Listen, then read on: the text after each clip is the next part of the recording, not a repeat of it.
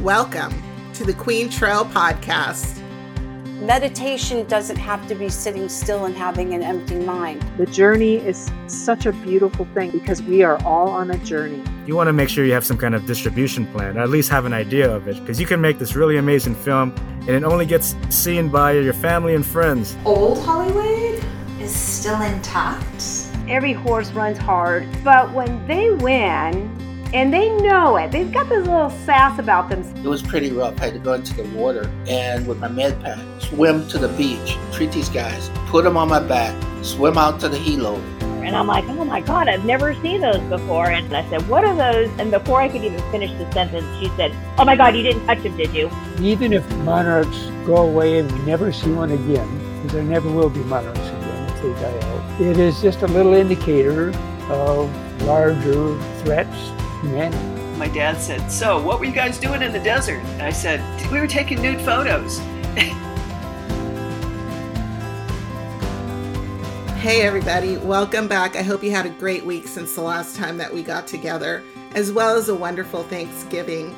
I just got back from Ojai, and Thanksgiving there is one of my favorite holidays. We always have so much fun chasing chickens and picking fruit. And just for the record, we do not eat the chickens. I just get a picture with the chickens every year. And if you've ever tried to catch a chicken, you know why I say chasing them, because they are so squirrely. In fact, this year I ended up in the hen house. I thought, well, if I'm in an enclosed place where they don't have a lot of mobility. It's a pretty big hen house, but they're not going to be running out in the yard and getting under bushes and that sort of thing. It'll be easier to catch them. And it was specifically for that reason, but it was still a little bit of a workout. And the funny thing is, afterwards, I decided I'm going to look up how to catch a chicken. All these years, I'm like running up and down this yard, trying to get these things for like 45 minutes before I can get my picture. So let me see how the experts do this. And it's hilarious because every single video that I watched, everybody says, I'm going to try to catch a chicken and show you how it's done. And then they get a good workout doing it. I guess the thing that I learned, especially this time, is one, go into the hen house if you can, if it's big enough. And then you just have to be patient. Toss some bird feed out for them because they're going to look at you and they're going to be like, I don't want to get caught, but there's food on the ground. And so they're going to run after the food. And then you can quickly but gently hug the oldest one because the younger ones just are like, nope, I'm going to get my food and you're not going to catch me. So we just have so much fun doing that, picking oranges, cooking, catching up with family. And it's just beautiful in Ojai. It's just a place to slow down and revive. So it was really wonderful, but I did eat too much, I think, just like everybody else. So I started thinking there is a whole month off between Thanksgiving and Christmas, and that's going to be my set time period. I mean, it's nice because it is a beginning and it has a very distinct end if things don't work out. That's motivational in itself because you can see the light at the end of the tunnel before you've even started on your diet. Diets aren't fun, but I thought I'm going to try a diet that I've never tried before, which is a ketogenic diet. I've been doing some research on it. I've never tried it before because the idea to me of having a fat-heavy diet is incongruous with the way that I think about food. And as I've said several times before, I'm a former fitness nutrition coach. And it's just kind of like, you know, fat is like, stay away from me. That I don't want that in my body. So you're thinking, you know, the less fat I put into my body, the fitter I'll be. I don't know that that's necessarily true after all of this research. I don't know that it's necessarily wrong either. But what I do know is this is a diet that I haven't tried. And so I'm going to give it a shot for 4 weeks. And I thought I'd put that out there just in case anybody that's listening is feeling guilty about eating too much at Thanksgiving and thinking about doing something to get eating habits back on track. You don't have to do a keto diet, but I wanted to put it out there. Just a little bit of a motivation. You've got 4 weeks, and whatever it is that you do, maybe you want to diet along with me starting today, or, you know, depending on what time you're listening to this, maybe starting in the morning. Do a little research about the diet that you want to do. Throw a little bit of exercise in there, and we're going to be looking fabulous by Christmas. Anyway, enough of that. I want to get back to the podcast. Today, we're going to be hearing the second part of my conversation with my friend Phil Warren, who's a senior engineer in research and development. He's also a color specialist and encoder, just like a super techie guy. But on top of that, I mean, he's incredibly interesting and has some really fascinating stories. He's a world traveler, an adventurer, and most recently, he became the headmaster of an unaccredited university, which we'll talk about in this episode, along with some out of this world, literally, adventures. So you don't want to miss any of them. Please grab a cuppa and join Phil and me in this In the Company of Friends talk. Enjoy. So I wanted to get away from animals for a minute and go into outer space. Oh, you covered one of the world's largest UFO conferences, which was Contact in the Desert. Yes, indeed. How did that come about? And, just tell me about it. That sounds so interesting. Oh, my God. It was one of my favorite weekends of my adult life. This is first and foremost very important to understand that this isn't actually a thing I believe in. I don't spend a lot of time thinking about UFOs. I'm sure there's stuff that is flying that is unidentified. That's super interesting. The question of what is that is a great question. But the instant that someone supplies an answer that is aliens, suddenly it's not really a question or unidentified anymore. It just becomes conspiracy. Not to universally denigrate a school of thought, but this all tended to be people of a certain age range. I don't know what the attendance was, but it seemed like thousands of people at this convention going to panels, largely fueled by the Ancient Aliens television show and the phenomenon of playing that on the History Channel for some reason.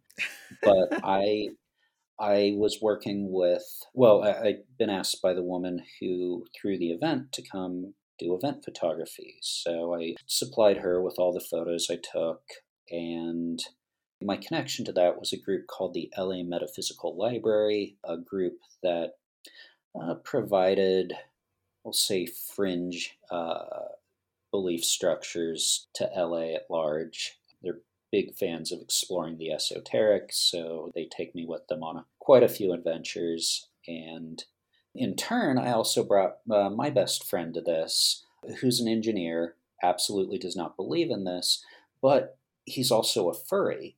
And he agreed that the only way he would be willing to do this is if he could wear his fursuit the entire time.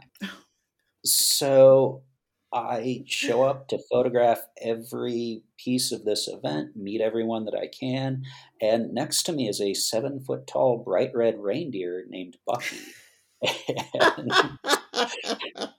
who had you can't make this stuff up. This is hilarious. Oh my God! Bucky had not only no cause to be there, because this is not related to aliens or UFOs, but no one at this festival had heard of the furry movement, which, if you're not familiar, is a, if not fetishistic, fetish-adjacent pursuit where consenting adults dress up as furry animals and present with an alternate persona known as a fursona, and for some that goes to a very sexual place. And to a lay person, to a bystander such as myself, it's hilarious. Yeah. Anyway, if you don't think of it in the fetishistic realm, it's also kind of adorable. So I saw a lot of alien enthusiasts give this man hugs, and it was, quite frankly, really heartwarming. But big smiles and yeah. We went to some very long lectures. We went to this alien bounty hunters lecture, and he allegedly has the world's largest collection of recovered alien implants. And this guy did a lecture on how to surgically remove alien implants, and it hit us about halfway through that this guy wasn't a licensed surgeon. We were definitely just watching a man talk about how to do unlicensed surgery. And, God! I don't trust that what he was pulling out of people was implanted by aliens. I don't know if this guy should be doing surgery. It was really fascinating. Wow! And did he brought his collection with him? He did, and they didn't look like anything. They were like little pellets and stuff. There weren't like any bleepy bloopy microchips or it was all stuff that maybe could have happened organically or was just like buckshot from a hunting accident. It was odd. But what do I know? Yeah, so you would think that there would be some really interesting shapes to them, but he removed them because what is the connection? Like, what exactly? Why are these implants in people? He spun quite a narrative with a lot of misspelled PowerPoint slides, but it generally it seemed like people came to him and expressed that they'd undergone some sort of alien-focused trauma. And who am I to say they hadn't? But that was the one unifying element of almost everyone I spoke to at this thing. Their experiences seemed to be traumatic and real. A lot of these people experienced something that was terrible, and at some point were given the explanation by someone, or maybe they arrived at the conclusion themselves that aliens were responsible. And all too often it seemed like it was probably some form of abuse one way or another that was mischaracterized, often under hypnotherapy, which was something that scared me quite a bit. And again, I guess as a skeptic, I shouldn't be so quick to discount that it was aliens, but Occam's Razor suggests that it probably was something more human and malicious. So this guy would be contacted by trauma survivors and asked to do whatever it is he does. It was a lot. And then on that note, the woman who ran Contact in the Desert also did ask me to photograph and cover the Alien Abductee Support Group. So for that, my friend did not wear his fursuit, but me and him went to the support group, and it was structured very similarly to any support group, really. Alcoholics Anonymous, NA, people sat in a circle and discussed their trauma. It was very tearful, and it was, while the rest of the conference was very easy to make light of, this was a very serious thing. And there were a few cancer survivors who described being greeted by angelic hosts, because apparently Christian concepts of angels does fit within the realm of UFO enthusiasts, I suppose. So that was fascinating. And it taught me a lot about trying to be sensitive to alternative explanations of trauma. But I really would have loved to have seen that diagnosis be able to be used in a more constructive fashion. Because once you talk to someone who's a trauma survivor and convince them that this trauma was caused by aliens, there's no solvency in that. I guess maybe that allows you to compartmentalize and move on, but you are now presented with this narrative that the trauma you survived, the problem you have, is always out there. Those are still up in the sky somewhere. There's no resolution to it. Yeah, and that's scary and sad, and I really wanted to hug a lot of people. Yeah. But for some of them, there was hope and beauty in it. For the cancer survivors who are greeted by angelic hosts, that's a very optimistic thing. They have a literal angel now looking out for them, and they know it because they met them. And that's neat. That is, and angels, if you read enough accounts of angels, they could be aliens, especially when you've got angels who have zero empathy. They're completely unempathetic and just, sorry, it's your time to go. And your time to go requires me to crush you type of thing. And some of them are really scary. So I could see where there's that crossover of an angel being an alien. Were there any good, aside from the angels, any good abduction stories? Like, I'm really glad that I got taken into outer space, or were they all traumatic, horrible, torturous experience? There were a few, and it was a lot of information to take in, so I'm hoping I correctly parsed and remembered everything, but I was furiously taking notes every night. I met more than a few, and there were a few people at the abductee support group that believed themselves to be carrying babies that were human-alien hybrids, and they've been impregnated by aliens. And they were very happy with this. So that was interesting. I don't know what to make of that. But were they all women? Yeah. And they were pregnant? Yes. I assume at some point in the birthing process it's going to be revealed that it is, in fact, a human baby. Mm-hmm. And boy, will their face be red, I suppose. And then, you know, when they turn 2, 3, and 4, and those terrible 2s, 3s, and 4s come around, they're like, see, I told you. It's an alien. Questions will be erased again. Yeah. Wow, that's so interesting. And you just finished writing an article, too, on, was it Rubel's Castle and the Zorthian Ranch? Yes. So I write for the Metaphysical.LA library at times. At least I am doing so for their upcoming publication. I don't know if their website has been launched yet, but the website is Metaphysical.LA. And they have a magazine that's going to be launched soon. I just went with them to the Rubel Castle, which is a 5-story medieval castle constructed out of cement and junk. There's motorcycle parts, cash register bits, ceramic pieces of telephone poles, and all this stuff just cemented into the walls of what had started out as a 2-story empty reservoir, and is now a full-scale castle. It's incredible. Took almost 20 years to make, and the garbage artist, I guess it's called upcycled art, he unfortunately passed away, and it has been handed off to the Glendora Historical Society, and somewhat museumized, which is bittersweet, almost melancholic, because this was a blooming, buzzing artist commune. Like, artists from all over Southern California would come and help Michael Rubel build this castle.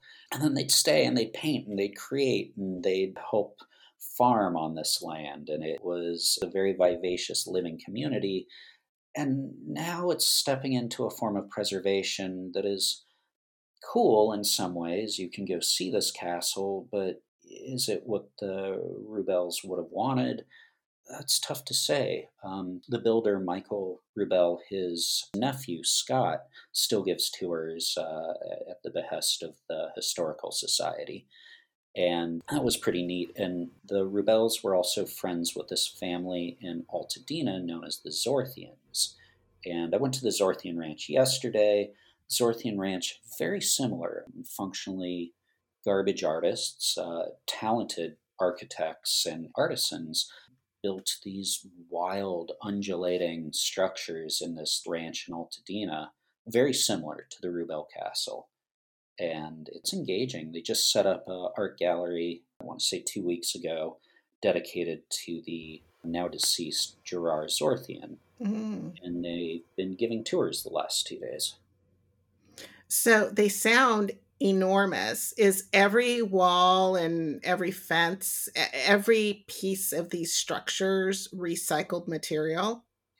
Every single bit. I know Gerard Zorthian collected a lot of material from the Pasadena Department of water and power. So he used a lot of telephone poles and telephone pole pieces.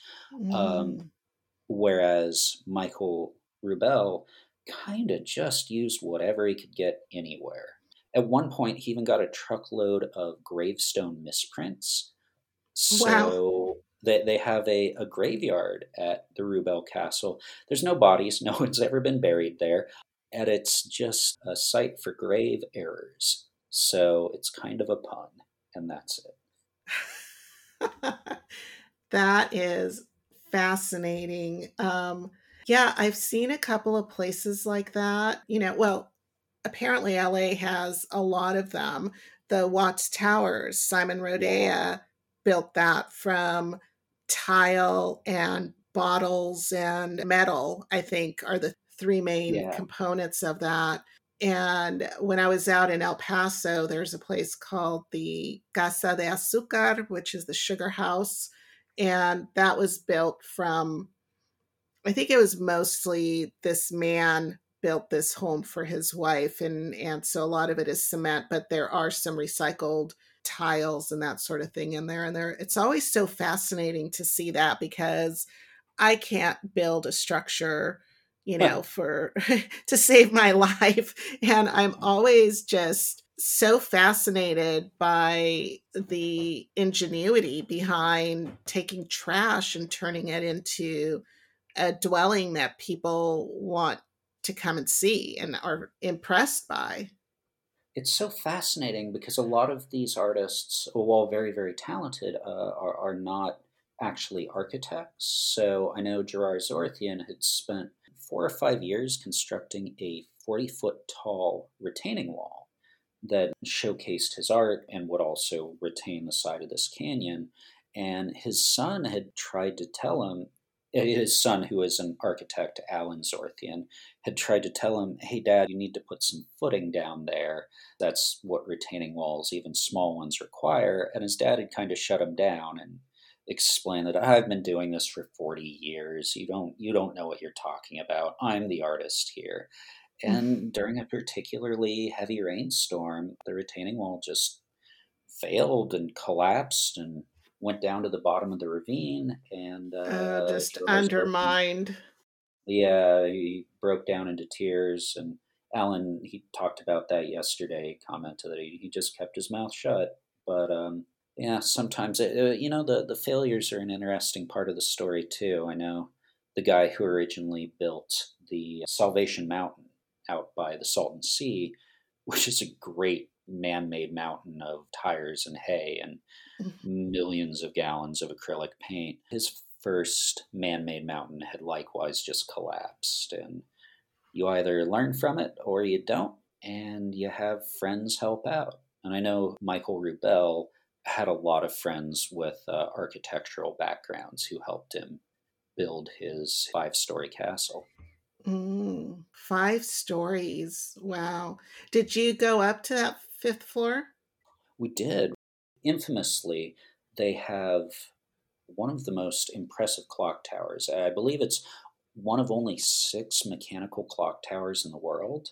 That's really fascinating. Really? Because mechanical clock towers, they have these gravity-driven bits.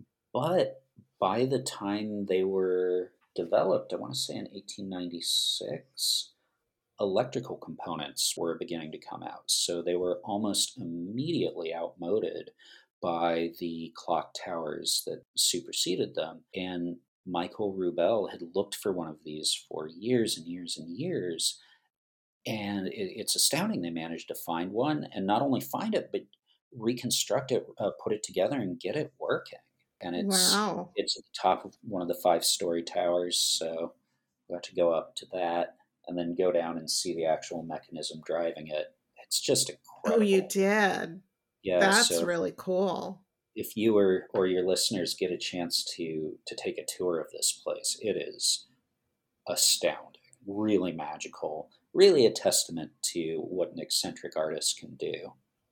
Yeah, it's on my list of places to go. And I had to ask you about the 5th floor because I wanted to know how safe it was. So this seems to be very safe. Especially in earthquake country, right? You kind of get a little bit concerned about that. And it sounds like it survived the Northridge quake, I think was our last biggest quake. I was just trying to think, was there a quake between then and now? But that was a pretty bad one. And so that's impressive. Well, there was the quake in Chino Hills. Was that 2008, 2009? That earthquake would have been pretty close to the castle. And I believe that was a 5.9. That's a big one, yeah. But this definitely survived the 1994 Northridge earthquake with no damage to show for it. That's amazing. It's definitely on my bucket list. And I was going to ask you, I really must hear about when you met Angelyne, the Billboard Queen. And was that for an article?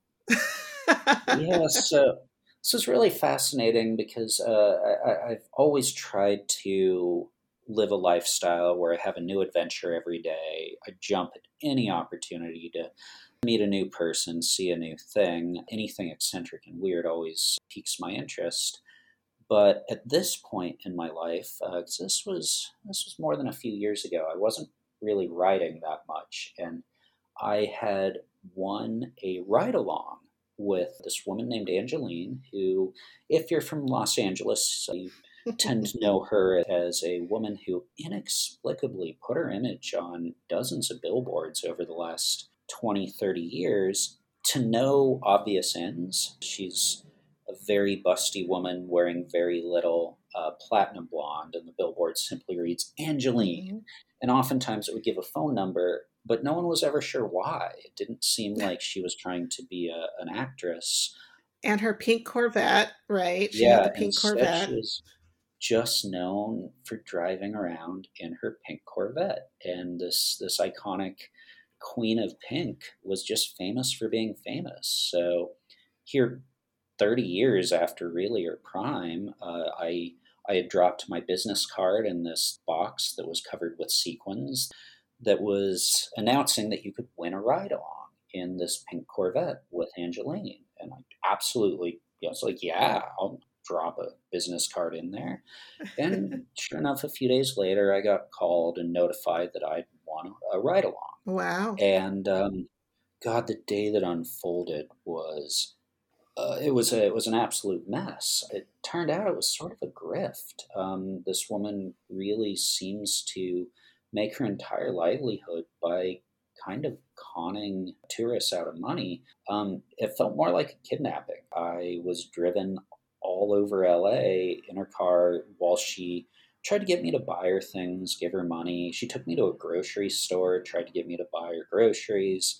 Oh my gosh. And then would kind of just shout at me, hurl insults if I refused to buy things, shout things like, why are you so poor? And remember the first thing she said to me. Oh my God. Yeah, she stepped out of her car and the first thing she said to me was, ew, your jeans are disgusting. And they were freshly laundered jeans. They were fine. But I was left... At a certain point, she had to stop and use the bathroom, and I had to call a friend to come pick me up and extricate me from the terrible situation. Oh my gosh. And I was so distressed by what had happened, which, now, 6 years later, it seems funny, but at the time, I was very agitated. And I wrote a fairly long article that I didn't really, it wasn't really intended to be read by anyone. I just wrote this article because I needed to do an emotional dump somewhere. Mm-hmm. And a friend had picked it up to put it on his website, and it ended up going viral. Consequently, I got to go on a lot of podcasts to talk about my terrible, we'll call it a date, terrible date with Angelyne. I got contacted by strangers. She sounds so much like Anna Delvey, or Anna Sorokin, the Russian con artist, fraudster, scammer. They just did a film on her. I don't know if you saw it. I have not seen that yet. What I will say is now that I have some years between me and that event, I feel like she's a mentally ill woman. And I don't feel good that I wrote a lengthy article besmirching someone who was not well. She's spent her years trying to live up to this concept, this self-identity of an ingenue that's supported by the love of strangers because she's so adored. And she kind of exists as a cautionary tale as to what LA can do to you in a pursuit of fame. That is crazy. And it's exactly what it sounded like when you told me she starts to yell at you. And I immediately thought, wow, she sounds like she's mentally ill. Yeah. I'm starting to post some of my articles. It's still a very nascent project, but thescrewloose.com hosts that article on winning a date with Angelyne. So if anyone is curious to read about what that experience was with a few pictures, you can find it on thescrewloose.com. Okay, I'll post that in the show notes. Win a date with Angelyne, regret having been so flippant with the term garbage person in the past. What I thought was the funniest is one of my best friends was waiting with me. It turned out we were having brunch right next door to where I needed to meet her. And I had brunch with one of my best friends and his family, and they had a family friend who was visiting from Switzerland.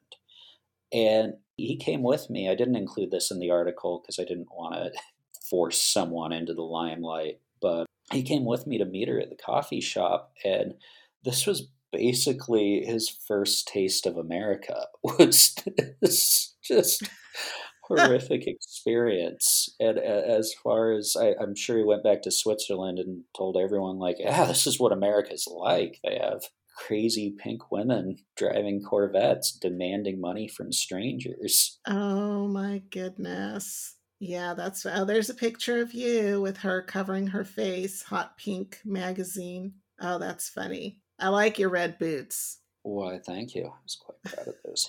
She did not. She did not. She was not a fan. It's so funny. Even what you said, like, why are you so poor? That is one of the lines from that Anna Delvey film. She looks at the journalist who walks in and she says something like, "What are you wearing? You look poor." And that's funny. And I like the hat with the little skull on there, the cowboy hat. I have very cool. I have an adventure hat. Now I'm on my second one, but I like to take little talismans that people give me from every adventure, and it just goes on a hat. My current one, the hat band, is a rattlesnake skin from the Rattlesnake Roundup. It still has a tail on it. The skulls are generally made for me by an assemblage artist named Ave Rose, who does incredible gilded skull art. It's really cool. Ooh. The teeth on that hat you can see in the photo are from wrestling alligators. They lose teeth. So they're the shore of the lake. You can just pluck up these alligator teeth and stick them in your hat. Oh, wow. So no alligators were harmed in the making of this hat. No alligators were harmed in the making of this hat. Nope. Nice. Speaking of these skulls, so you were one of the performers at the Los Angeles Arboretum's Enchanted Garden Night. You read Edgar Allan Poe's The Raven for random strangers coming to listen to ghoulish bedtime stories. Yeah. Did you happen to go over to the ladies' booth that had all of the skulls? I did not make it over there. She's a longtime friend through the Burning Man scene. So I did not get a chance to take a long enough break to talk to Marcy about her skulls. Marcy Blaskin. I've been on a good number of adventures with her. She's fascinating. All of the stories that she was telling about how she got an animal, and they're all deceased. None of them were harmed in any way. They all died of natural causes, and she's so ethical about that, but just explaining the process. Yeah. She's got a cast iron constitution, that's for sure. That she does. Yeah, but she had some cool animals over there. So when you were reading, now that you're saying you didn't get a break to head over there, were you just reading that story over and over? Sure was. Just reading The Raven over and over and over again. It was fun. I was a little hoarse at the end of it. That was such a fun night. I love it. And I love that you were doing that. You did an excellent job. Well, thank you. We were looking around for that lost Lenore. We thought she might be coming out and going, I'm here. The other thing that you do, speaking of ghosts, is visit a lot of like occult places and ghost towns around Los Angeles. Do you have a favorite one? There is a little town out, it's about 4 or 5 hours away. And really, I love everything in the Mojave. The Mojave is so spread out, but if you are an eccentric, you gravitate towards the desert and have these giant art displays, but there's a maintained ghost town. There is a giant crater known as the Amboy Crater, and right next to it is a tiny town of Amboy. And yeah. Amboy is so cool. It's got the like googie architecture from the 50s, fresh coat of paint on all these tiny little structures. And Amboy is on the old Route 66, which really, as soon as they opened Interstate 40, all the communities along Route 66 just instantly dried up and went away because they got no traffic. There was no one coming through to feed the economy. But this little town has a wonderful dark sky site. So you can sit there, do astrophotography, stare up at the stars, watch meteor showers in a pretty eerie town with an abandoned church.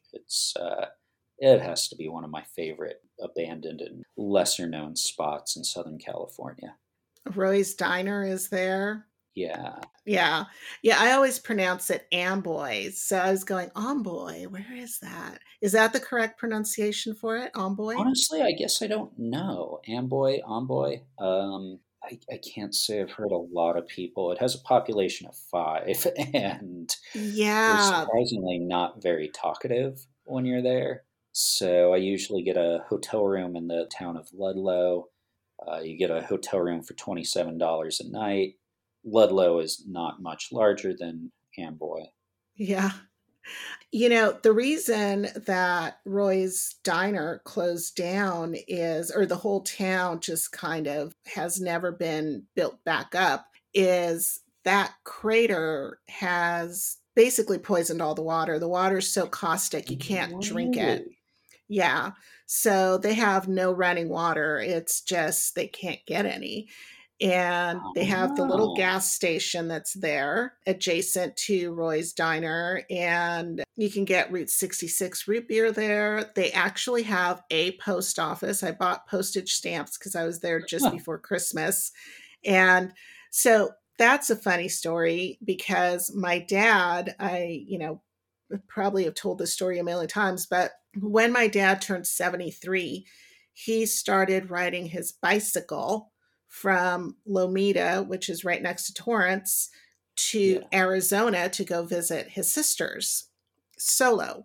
So my mom called me up and she was having this complete heart attack that my dad was going to do this crazy thing. And I needed to talk to him because he wasn't listening to anybody else.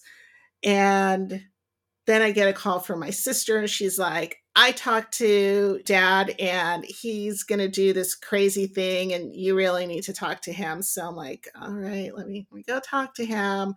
And I asked him what his route was, where he was going to sleep. He knew everything down to how much his bicycle and he weighed together. He was going to leave early in the morning without any water in his water bags. And when he got to a place called Featherly Park in Riverside, it would be about the time where he'd want some water. And so that's when he would fill up.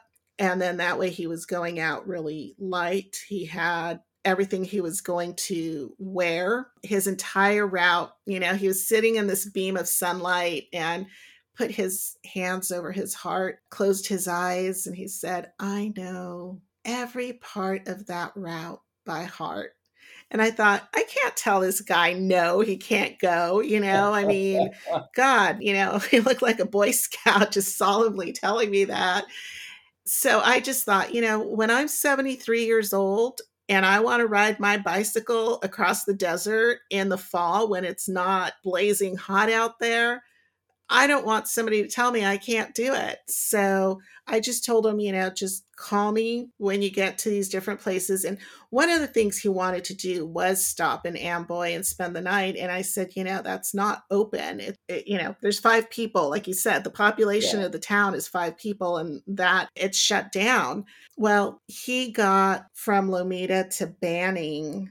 He left like at 5 a.m. He got to Banning 2 o'clock in the afternoon. I just can't believe it, but he did. And so he goes, I think I can push on to Amboy. And I'm like, don't do it. Stay in Banning. Don't do it. And the lady at one of the places that he stopped at knew the people who ran the gas station. And they agreed to let him stay in one of the rooms there. Oh my God, that's so cool. I know, but it was basically a flop room. There was just a mattress on the floor, and the guy told him, you know, you need to bring your bicycle into the room or it will not be here in the morning. And he's got this ridiculously expensive bike. Yeah. And then he said he couldn't get the windows shut. And the wind was blowing, and he said it was pretty much one of the most miserable nights he'd ever spent. And because he rode from Banning directly to Amboy, you know, wanting to get there before dark, he didn't get dinner after riding, I don't know how many miles. So he didn't get dinner. He barely slept. He woke up in the morning and he had to get a can of soda out of the vending machine and a bag of chips. Yeah. And then he rode from there to Needles and had this giant pasta lunch. But he would do this trip all the time. So one of the last times that, and I think it really was the last time that he went, he was about 78 at that time. And I said, you need to let me know when you're going to go. I'm going to get a crew of my friends together and we're going to film this and, you know, turn it into a documentary because this is amazing. Like, you know, it's so inspiring. And he didn't let me know until he got to Arizona, and he'd already been in Arizona for 2 days. I was at work and I was like, what? So I called Sophie. She was still in high school, or I texted her, do you want to go to Arizona and help me film this? And she said yes. So I picked her up and just threw our cameras and our recording equipment into the car and off we went. I still need to put all the footage together. Sophie shot it. She'd never shot before. And so she got a lot of the car. So I need to build up this documentary. But at the time, there had been some really heavy rains that had undermined a lot of the bridges on Route 66 through Wonder Valley. So there was about 33 miles of Route 66 that was closed off to through traffic. But there are still people who live in that area. So you could still get around those. You would drive around onto the sand. They created kind of like, ran a steamroller so that you could kind of drive your car without sinking into the sand and then get back on the road. So coming back, there was nobody on 33 miles of Route 66, except for my dad on his bicycle and Sophie and I in our car.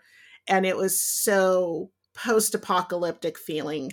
And like you said, all of the creative people go out to the desert. There's some really interesting abandoned buildings out there, but also there's a lot of just spontaneous art on the side of the road. And I think that's kind of what Route 66 is known for as well. So we would just stop and actually get out and be able to examine these random structures and sculptures and whatnot that some artists came out and created that you would normally just drive past.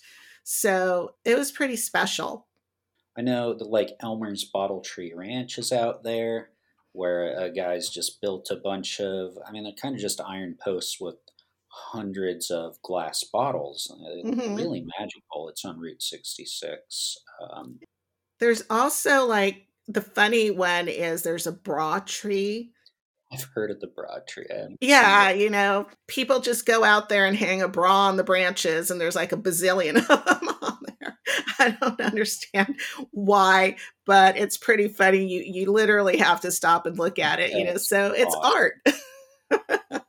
That's really cool. And there's so many things that I still want to talk to you about. Night Meets Uncredited Wizard University. Okay. Yeah, there was this fun thing, and I really like delving into the esoteric history of Los Angeles, but there was this fun little thing that was right next to my apartment, and it still is there. I just don't live there anymore. It's now called the Philosophical Research Society, and it was started in 1934 by this outspoken occultist named Manly P. Hall. And his idea was this would serve as sort of a metaphysical library, a bastion of esoteric knowledge, that the accumulated wisdom of mankind could live in this place, and it would be unrestricted by the ideas of mainstream religions. So various Gnostic cult belief and all these religious ideals could be represented in the library of this institution. And consequently, to this day, they still have probably one of the world's most developed occult libraries. You can find some really abstract texts there. But they would do these free lectures every Tuesday night. And it was a functioning university. And yes, Manly Hall ran it right up until 1990, I want to say. And it officially was decreed a university in 2001. It was an accredited online university, in fact, offering graduate programs in consciousness studies and transformational psychology, which functionally meant it was a wizard university. Mm-hmm. And this is unofficial, but I do know it lost its accreditation around 2019. And for some reason, that struck me as really kind of funny. I hate to say it, but who accredits a wizard university? And by what vehicle do you lose said accreditation? At what point does whoever accredited you say, you were making good wizards before, but wizards not so viable now. You need to really up your standards of wizardry, sir. The tricks and the curses and the spells have really gone downhill. Very little defense from the dark arts. So... The funny thing is, in California, there's this weird legal loophole that fascinates and delights me. We allow Bible colleges in California. And what that means is there is no requirement for accreditation to confer a post-secondary degree, because if there were that requirement, then there'd have to be some sort of state accreditation program that could swing into these Bible colleges and actually assess the veracity of their religious claims. And to be frank, that's not a good look. You don't want the state coming in and determining if a religion's true or false. So consequently, you don't need to be accredited. You can just confer PhDs by nature of announcing that you are a university. So this wizard university could have just gone about their business, continuing to give PhDs, continuing to be a wizard university, but they didn't. When they lost their accreditation, they just changed their name to the Philosophical Research Society, and that both titillated and frustrated me. So I looked into having my house declared a university. So now, by some technicalities, I reside at Night Meets Unaccredited Wizard University, and I now have a rigorous PhD program. The cost of enrollment is one burrito. So last semester, we had 64 brave wizards who gave me a burrito and got a PhD in return in their chosen field of wizardry. So there's a bunch of Dr. Wizards around LA, well, really all over America now, because I had a remote program, so long as you somehow got me a burrito. Oh, well, I will be sending in a burrito. I might even send you a couple. That is so funny. How many fields of study do you have? Every single person. I had a very ridiculous application program, online form, and I constructed a unique field of study for every applicant. So no two people are doctors of the same type of wizardry. Oh. Which is really fun. And then a few people did seem to enroll non-ironically. And I hope to escalate this into something of a game. This will factor in scavenger hunts in future semesters and future years. Past graduates can be teachers in a very funsy, satirical game of wizardry. I'll bet there'll be some really interesting and fun lectures coming up soon. Right, under the chandelier tree at night. Under the chandelier tree. I like that. Yeah.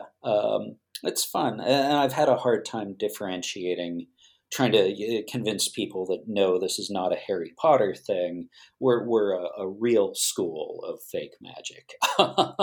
It's funny how ingrained into our culture that is, because it's the only reference point that a lot of people have for something like this. You hear wizard and immediately you think Harry Potter. And I love that this is so far and different from the magic of that. Although I do love Harry Potter. It's much more interactive than the movies and the books. Yeah. And also it's an excuse for friends to gather and party in my backyard. We want to also incorporate this into a weekly meetup, which I guess makes us technically a religious institution, where we go to a local diner and celebrate a weekly Baconalia and eat bacon as wizards. Excellent. I love that. So if you had one thing to share with the world, what would it be? If I had one thing to share with the world, it would be the idea that you can leave your comfort bubble every single day of your life and benefit from that. You can grow through new experiences, and there's not much of a downside. Unless it's Angelyne. Unless it's Angelyne. That's awesome. And if anybody wanted to get a hold of you to talk about your photography, the image tech side, or anything else that you've talked about, how can they get a hold of you? What's the best way? I would say look me up. Honestly, it's such a hot medium right now. Look me up on Instagram, Phil_Warren. You can also contact me through my website at philwarrenphotography.com. But honestly, slide into my DMs on the IG. Wizardry, Baconalia, UFOs. What an adventurous life. I really hope that we encouraged you to explore more of the world around you, especially if you live in Los Angeles. We are so lucky to have so much diversity of locations and places to wander to within just very short driving distances of us.